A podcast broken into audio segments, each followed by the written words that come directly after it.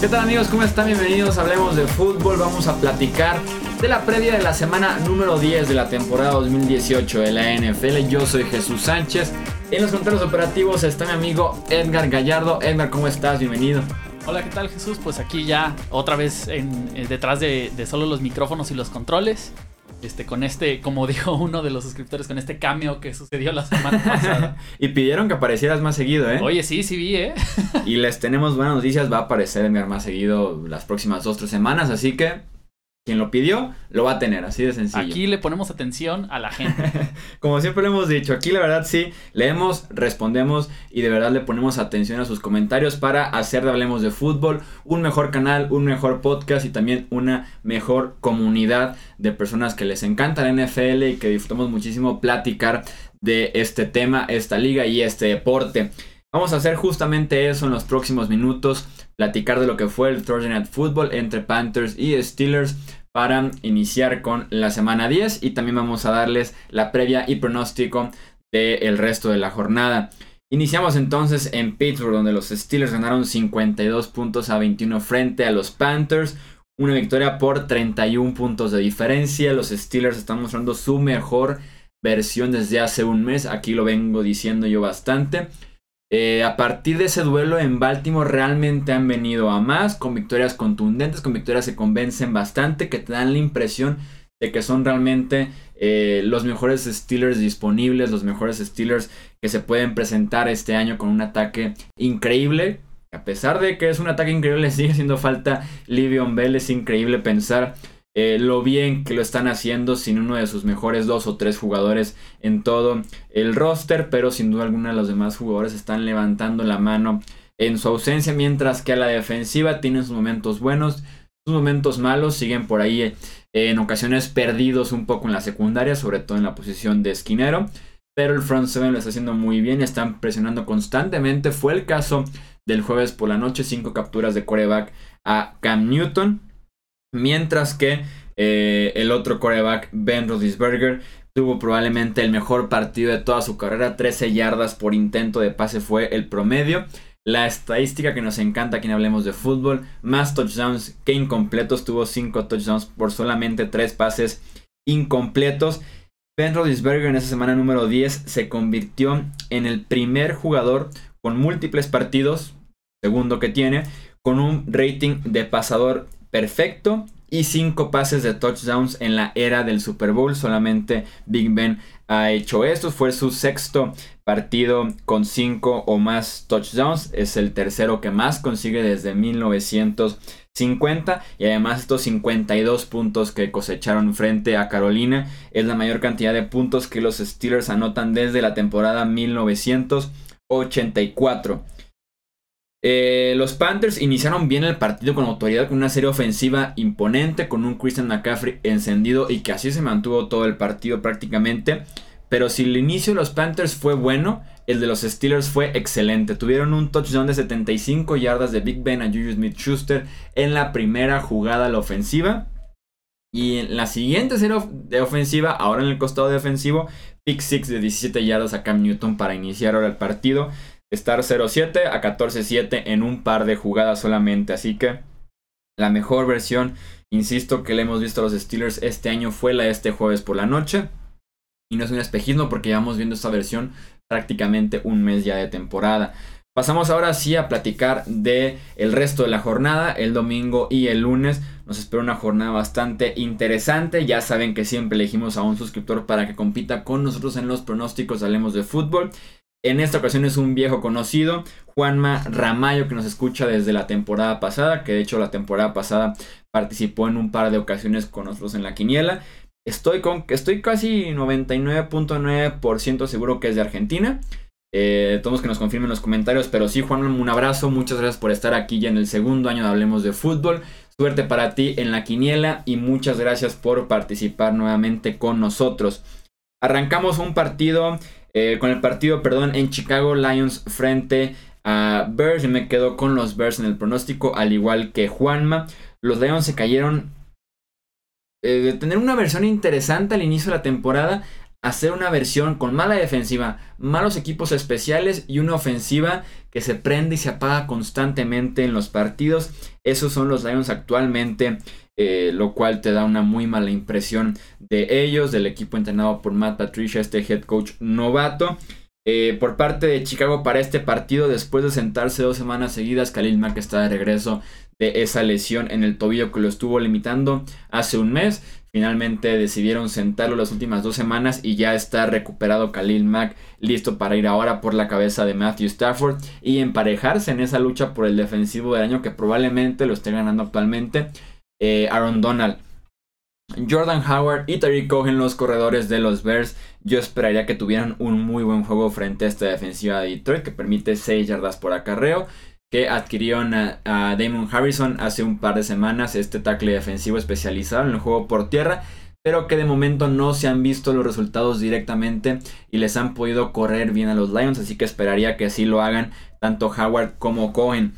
Eh, en Cincinnati los Saints visitan a los Bengals, yo me quedo con Nueva Orleans en este partido al igual que Juanma. Los Bengals que no contarán con AJ Green por lo menos dos semanas confirmadas pero va a pedir una segunda opinión que se podría extender ya al resto de la temporada, un problema que inició en un dedo del pie. después se transformó o así lo reportaron como ya todo el pie y que estaba pidiendo diferentes opiniones, así que no se ve nada bien el panorama para eh, esta ofensiva de los Bengals. Hablando de ofensivas, tenemos que hablar de Des Bryant, este receptor que firmó con los Saints hace un par de días solamente, que ya estaba entrenando con Nueva Orleans, que no se esperaba que jugara este partido porque estaba fuera de forma física, además de seguir aprendiendo el sistema ofensivo de Nueva Orleans. Y en la segunda práctica, en lo que se reporta ya como en las últimas jugadas de la práctica, Des Bryant se desgarra el tendón de Aquiles, está fuera el resto de la temporada con Nueva Orleans. Ahora sí que una temporada que ni siquiera inició, ya terminó por Des Bryant y compañía. Esto se le junta a los Saints con la lesión de Cameron Meredith, una firma importante que hicieron en la agencia libre en la posición de receptor. También está fuera el resto del año por lesión en la rodilla. Así que los Saints están muy, pero muy mal parados, por lo menos para este partido frente a Cincinnati. Veremos qué otro veterano pueden traer entre semana para complementar un ataquero que no realmente no necesita más opciones importantes, más opciones realmente relevantes pero que no puedes andar por la vida con tres receptores nada más en el roster. Está Michael Thomas, que obviamente es un receptor número uno, uno de los mejores de toda la liga. Está Trequan Smith, el novato, que lo está haciendo bastante bien. Y está Austin Carr, este jugador que estuvo en el practice squad de los Patriots y que ahorita ya está en el roster activo de los Saints. Así que ojo a lo que pueda hacer Nuevo Orleans en la posición de receptor. Aún así, en este eh, partido, Cincinnati no ha estado jugando buena defensa. Probablemente salvan nada más Gino Atkins salva por ahí Nick Vigil, que está lesionado todavía. Se salva Jackson tercero, su esquinero de segundo año. Fuera de eso, qué defensiva tan espantosa. Y Nuevo Orleans no debe tener problema para ir a Cincinnati y ganar este partido. Atlanta frente a Cleveland es también otro encuentro de la jornada. Yo me quedo con los Falcons, al igual que Juan va con los Falcons. Atlanta estaba 1-4 en los primeros, después de 5 partidos de temporada, ganaron 3 seguidos y ahora están en punto 500 con la posibilidad de ponerse por arriba de 500 ganando contra los Browns esta semana. Creo que los Falcons superaron ciertos demonios el domingo pasado ganándole a los Redskins en Washington. Estos demonios de no poder ser una buena ofensiva jugando fuera del domo y también los demonios individuales de Julio Jones, que llevaba nueve semanas sin anotar de touchdown en lo que va la temporada. Finalmente ya lo hizo. Los Falcons finalmente ya ganaron también fuera de casa, haciendo más de 30 puntos fuera del domo. Así que eh, están en buen estado físico, están en buen estado en, en tema de ritmo. Y van frente a un equipo que es peor que los Redskins, que es el caso de los Browns y que también vienen de más a menos desde que inició la temporada al estado en el que se encuentran actualmente con Greg Williams ahora como su eh, head coach. Jacksonville visita a Indianapolis. Yo me quedo con los Colts en este partido. ahora sí que no esperaba tanto de Indianapolis. Me parece que ha sido el equipo que más ha mejorado en lo que va de la temporada, que tiene al próximo gran head coach con Frank Reich, que ha hecho muchísimo con un roster que todavía le falta bastante por crecer y por seguir adquiriendo talentos. Yo me quedo con los Colts por esta razón, además de que los Jaguars vienen de una muy, pero muy mala racha, perdiendo creo que son cuatro partidos consecutivos, vienen de semana de descanso, eso les ayuda bastante. Juanma se queda con los Jaguars que contarán con Leonard Fournette después de estar fuera también bastantes semanas por lesión en el tendón de la corva. Quien sí todavía no está disponible es Eye Buye, el esquinero de los Jaguars no estará disponible para eh, este partido. Simplemente los Colts son actualmente un equipo más físico en lo que buscan los dos equipos actualmente, que es establecer el juego por tierra desde el inicio, desde el inicio del partido. Los Colts con una renovadísima línea ofensiva con el novato del mes que fue Cuento Nelson, su guardia top 10 del draft. Lo está haciendo muy bien Marlon Mack, están realmente estableciendo el juego por tierra. Andrew Locke está 90% de regreso, 95% de regreso, solamente le hace falta el bombazo, el juego es muy largo de 40, 50 yardas, pero fuera de eso su precisión está mejorando bastante. El sistema ofensivo lo está ayudando también eh, muchísimo, como no se puede imaginar ese sistema de Frank Reich. Y con esa línea ofensiva renovada, creo que lo pueden mantener de pie frente a la línea defensiva de los Jaguars y que Locke podría ser la clave en este partido que seguirá de cuero titular con los Jaguars Blake Bottles. Arizona frente a Kansas City, vamos todos con los Chiefs prácticamente uno de los equipos con más talento a la ofensiva en el caso de los Chiefs, con Patrick Mahomes, con Tyreek Hill, Travis Kelsey, Sammy Watkins, al que quieran mencionar prácticamente frente a uno de los equipos con menos talento ofensivo. Que se puede rescatar a David Johnson, se puede rescatar lo que haga Christian Kirk, Larry Fitzgerald que viene a menos, George Rosen que sigue en un desarrollo muy lento en lo que va de la temporada de novato. Entonces tenemos dos, dos eh, equipos muy diferentes en ese sentido. Además de que este partido es en Kansas City, yo esperaría que tengan otro buen juego a la defensiva porque saben cómo llegarle al quarterback, sobre todo con D. Ford, Justin Houston que está de regreso. Y ahí es cuando empieza a ser preocupante Kansas City para el resto de la conferencia americana para hacer una pesadilla completamente. Porque también ya están jugando buena defensiva y este partido frente a Arizona podría ser eh, un buen ejemplo de eso. Buffalo frente a los Jets de Nueva York. Yo me quedo con los Jets, al igual que Juanma también se va con Nueva York. No jugará Sam Darnold por lesión en el pie, estará de titular Josh McCown.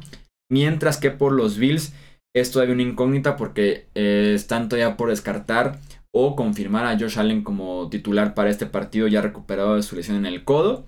O también está la opción de Derek Anderson que se está recuperando de una conmoción cerebral o ya como tercera y realmente última opción, iniciar de nueva cuenta a Nathan Peterman.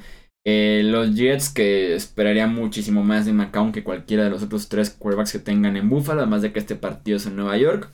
Eh, veremos el rol que tiene Elijah Maguire, el, el corredor de los Jets para este partido, porque extrañaron bastante a Bilal Powell en las últimas semanas desde que se lesionó.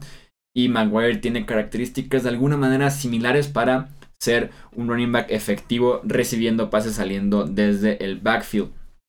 Washington frente a Tampa Bay. Yo me quedo con los Buccaneers que están en casa para este partido. Mientras Juanma se va con los Redskins. Hay un dicho eh, importante en la NFL que dice que las malas líneas ofensivas no viajan. Eh, los Washington Redskins tienen una buena línea ofensiva. Tres de ellos están descartados para este partido. Un cuarto que está lesionado de la rodilla. Entonces, una mala línea ofensiva como es la de los Redskins actualmente no viaja bien en la NFL. Van a Tampa Bay sin Chris Thompson, sin Paul Richardson, con Adrian Peterson detrás de esa línea ofensiva va a ser inefectivo frente a Tampa Bay. La defensiva de los Bucks lo que les duele es el juego aéreo, sobre todo el juego aéreo largo. Y los Redskins no tienen ese juego aéreo largo porque Josh Dawson sigue siendo muy inconsistente porque Richardson ya está fuera el resto de la temporada, porque Jamison Crowder está lesionado desde la semana 1 prácticamente. Jordan Reed muy inconsistente también, entonces no tienen un juego aéreo para atacar la defensiva de los Buccaneers y por eso me gusta Tampa Bay para este partido.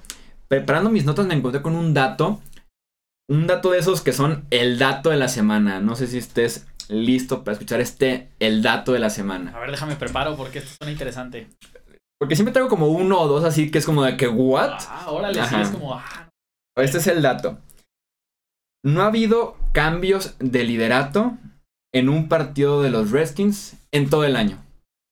Ni uno. Ni uno. Cuando Washington inicia ganando, gana. Y ya no pierde la ventaja en todo el partido. Y cuando el rival inicia ganando, pierde y sin remontarlo. O sea, quien anote primero en este partido ya métale la apuesta en el medio tiempo porque no va a haber remontada, así de sencillo. Lo increíble es que ya pasaba antes en la NFL, el récord es la semana número 10, entonces si los Redskins se mantienen dos semanas más con esto de no haber cambios de liderato en sus partidos, ahí tenemos la fórmula para hacernos rico y para tener un récord impresionante en la NFL. y tela muchísimo de los Redskins, fuera de que es un dato curioso, tela mucho eh, de Washington, que es un equipo que aquí le hemos dicho bastante. Tiene que correr bien la bola, entonces si va perdiendo tiene que pasar ahora la bola, está obligado a pasar en lugar de correr y no pueden remontar porque su juego aéreo es inexistente, por lo menos un juego aéreo fuerte como para remontar un partido. Pero si corren bien el balón con Adrian Peterson versión Pro Bowl, que es lo que estamos viendo actualmente con AP, ya pueden mantener la ventaja y ahora sí que ponerle carro neutral y ganar el partido. Entonces ahí está el dato con los Redskins. Yo esperaría, como les decía, que ganen los Buccaneers. New England visita a Tennessee. Vamos todos con los Patriots. Eh, noticias positivas para New England. Trent Brown se perdió entrenamientos por enfermedad entre semana, pero ya regresó su tackle izquierdo. Chuck Mason, su guardia, también ya está de regreso de lesión. Los menciono porque la presión de los Titans sería clave en este partido frente a New England. Eh, ahora sí que ellos, ellos son la única eh, como barrera que existe entre el juego aéreo de New England frente a la defensiva secundaria de los Titans, específicamente frente a Malcolm Butler. Va a ser un duelo sumamente interesante que yo esperaría que ganen los receptores de New England, Josh Gordon, Julian Edelman y Chris Hogan, frente a Logan Ryan, Malcolm Butler y a Dory Jackson. Ya la semana pasada vimos muchos movimientos por parte de Tennessee en la secundaria para de alguna manera sentar o por lo menos quitarle protagonismo en la defensiva a Malcolm Butler, que es el cornerback con más yardas y touchdowns permitidos este año. Yo esperaría que de alguna manera los Titans ajusten y sea Josh Gordon frente a Logan Ryan, Edelman con Adoree Jackson y Malcolm Butler con Chris Hogan para evitar de alguna manera más daño por parte de Butler para los Titans. Pero aún así me gusta mucho New England para que gane este partido frente a Tennessee. El ataque de Tennessee va a ser Dion Lewis. Ahora sí, tienen que mantener la ventaja porque en cuanto se pongan abajo el marcador frente a los Pats, se alejan de Dion Lewis y creo que no hay manera de que remonten un partido eh, con ese grupo de receptores frente a la secundaria de New England que está jugando bien en las últimas semanas. Sobre todo Stephon Gilmore. Los Chargers visitan a los, a los Raiders, perdón. Eh, vamos también todos con el equipo de Los Ángeles, que tiene marca de 6-2 y que ahí les va su calendario en las próximas tres semanas. Raiders, Broncos y Cardinals. O sea, pinta para que los Chargers se puedan poner 9-2. O sea, gratis, gratis y gratis. Sí, o sea, Raiders, Broncos y Cardinals 9-2 sería solamente un juego detrás de Kansas City, tomando en cuenta que Kansas City gana también sus, próximas tres semanas. Y ahora sí ya vienen dos pruebas interesantes ya en diciembre para ver si estos Chargers son ahora sí de verdad, de verdad, frente a Steelers y frente a Chiefs. Entonces tenemos sus juegos de pretemporada Raiders, Broncos, Cardinals y después ya veremos qué nos pueden ofrecer los Chargers frente a Pittsburgh y, para, y frente a Kansas City. La ofensiva de Los Ángeles tiene para hacerle 30 puntos o más a la defensiva de los Raiders. Melvin Gordon está sano y puede correrle bastante bien a ese debilitado front 7 de Oakland. Miami frente a Green Bay. Los Dolphins vienen de hacer 13 puntos ante los Jets en casa y ganar el partido. Eso no va a ser suficiente yendo a Lambeau Field frente a los Packers. Vamos también todos con los Packers en los pronósticos. Brock Osweiler sigue siendo titular para este partido, mientras Ryan Tannehill se sigue recuperando de esta lesión que tuvo misteriosamente en el hombro y que por cierto ya multaron a los Dolphins por esconder esa lesión cuando originalmente pasó eh, hace un mes. Si de pura casualidad los Packers pierden este partido, que insisto, no creo que pase, creo que Green Bay tiene para ganar este partido 30 a 10 o 35 a 6. Eh, creo que la temporada de Green Bay se acabaría. Creo que realmente está en la línea aquí la temporada de Green Bay. Frente a Miami en casa no deben de perder. Si llegaran a perder tendrían marca de 3, 5 y 1. Y con partidos pendientes todavía ante Seattle, ante Minnesota, Atlanta y Chicago. Entonces tienen que ganar sí o sí los Packers este partido y lo deben de hacer para mantenerse en la pelea. Seattle versus Los Ángeles, Seahawks versus Rams. Vamos también los dos con los Rams en los pronósticos. Seattle muy probablemente sin Chris Carson, este running back que te establece el ritmo de partido, que te domina incluso cuartos completos con su estilo tan físico para correr el ovoide como lo ha hecho en el primer medio de temporada con los Seahawks. Todd Gurley siempre se las arregla para anotarle a los hijos. La vez pasada dijimos lo mismo, le hizo creo que tres touchdowns en ese partido tan cerrado que hubo.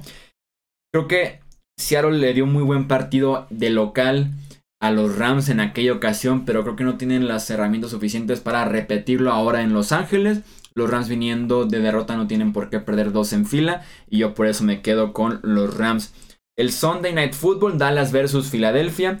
Los Cowboys siguen sin ganar como visitantes y no creo que lo vayan a hacer esta semana en Sunday Night Football en Filadelfia cuando los Eagles son el mejor equipo de esa división.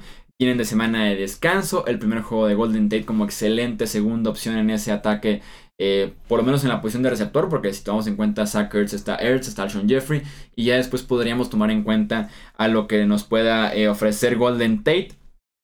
Philadelphia tiene las herramientas a la defensiva para detener el juego por tierra, aprovecharse muy bien de ese front seven de los Dallas Cowboys que está entre lesionado, entre cambios de entrenador, entre muy mal sistema ofensivo.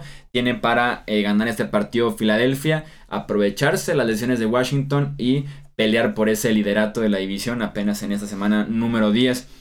Para cerrar el Monday Night Football, uno de los peores partidos este año.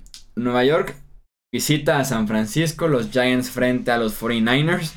Eh, yo me quedo con los Giants en los pronósticos. Eh, Juanma se va con San Francisco. Eh, los Giants, no confío realmente en la defensiva de San Francisco. Creo que es de las peores unidades en toda la NFL con todo y lo que hicieron el jueves por la noche frente a Oakland. Me parece un buen partido para creer en Saquon Barkley, para creer en Odell Beckham Jr., en Sterling Shepard, que puedan tener buenos partidos individuales que los lleve a los Giants a la victoria en partidos así de cerrados, así eh, delimitados los dos equipos en cuestión de talento, me suele inclinar por el equipo, a veces que es local, pero tampoco me inspira mucho San Francisco para hacer eso. O el que tiene los mejores jugadores, y ahí están Barkley, eh, Beckham y Shepard. Entonces yo por eso me voy con los Giants. Nick Mullens va a estar en su segundo inicio de su carrera con San Francisco. Veremos qué versión nos ofrece Nick Mullens. Si la del novato not en el draft o la del jueves por la noche. Los Giants, si bien es una defensiva debilitada, tampoco es la defensiva de los Raiders, así que por lo menos un mejor papel si pueden hacer en semana larga. Eh, de visitante sí, pero frente a Nick Mullens no debe haber pasado eso nunca como pasó con Oakland el pasado jueves por la noche. Eso es todo entonces por este episodio del podcast Hablemos de Fútbol, la previa de la semana número 10 de la temporada 2018 de la NFL. Ya saben que los leemos ahora ustedes en los comentarios con su opinión sobre esta semana, sobre algún partido en específico. Por ahí se arma el debate, ya saben, como cada episodio.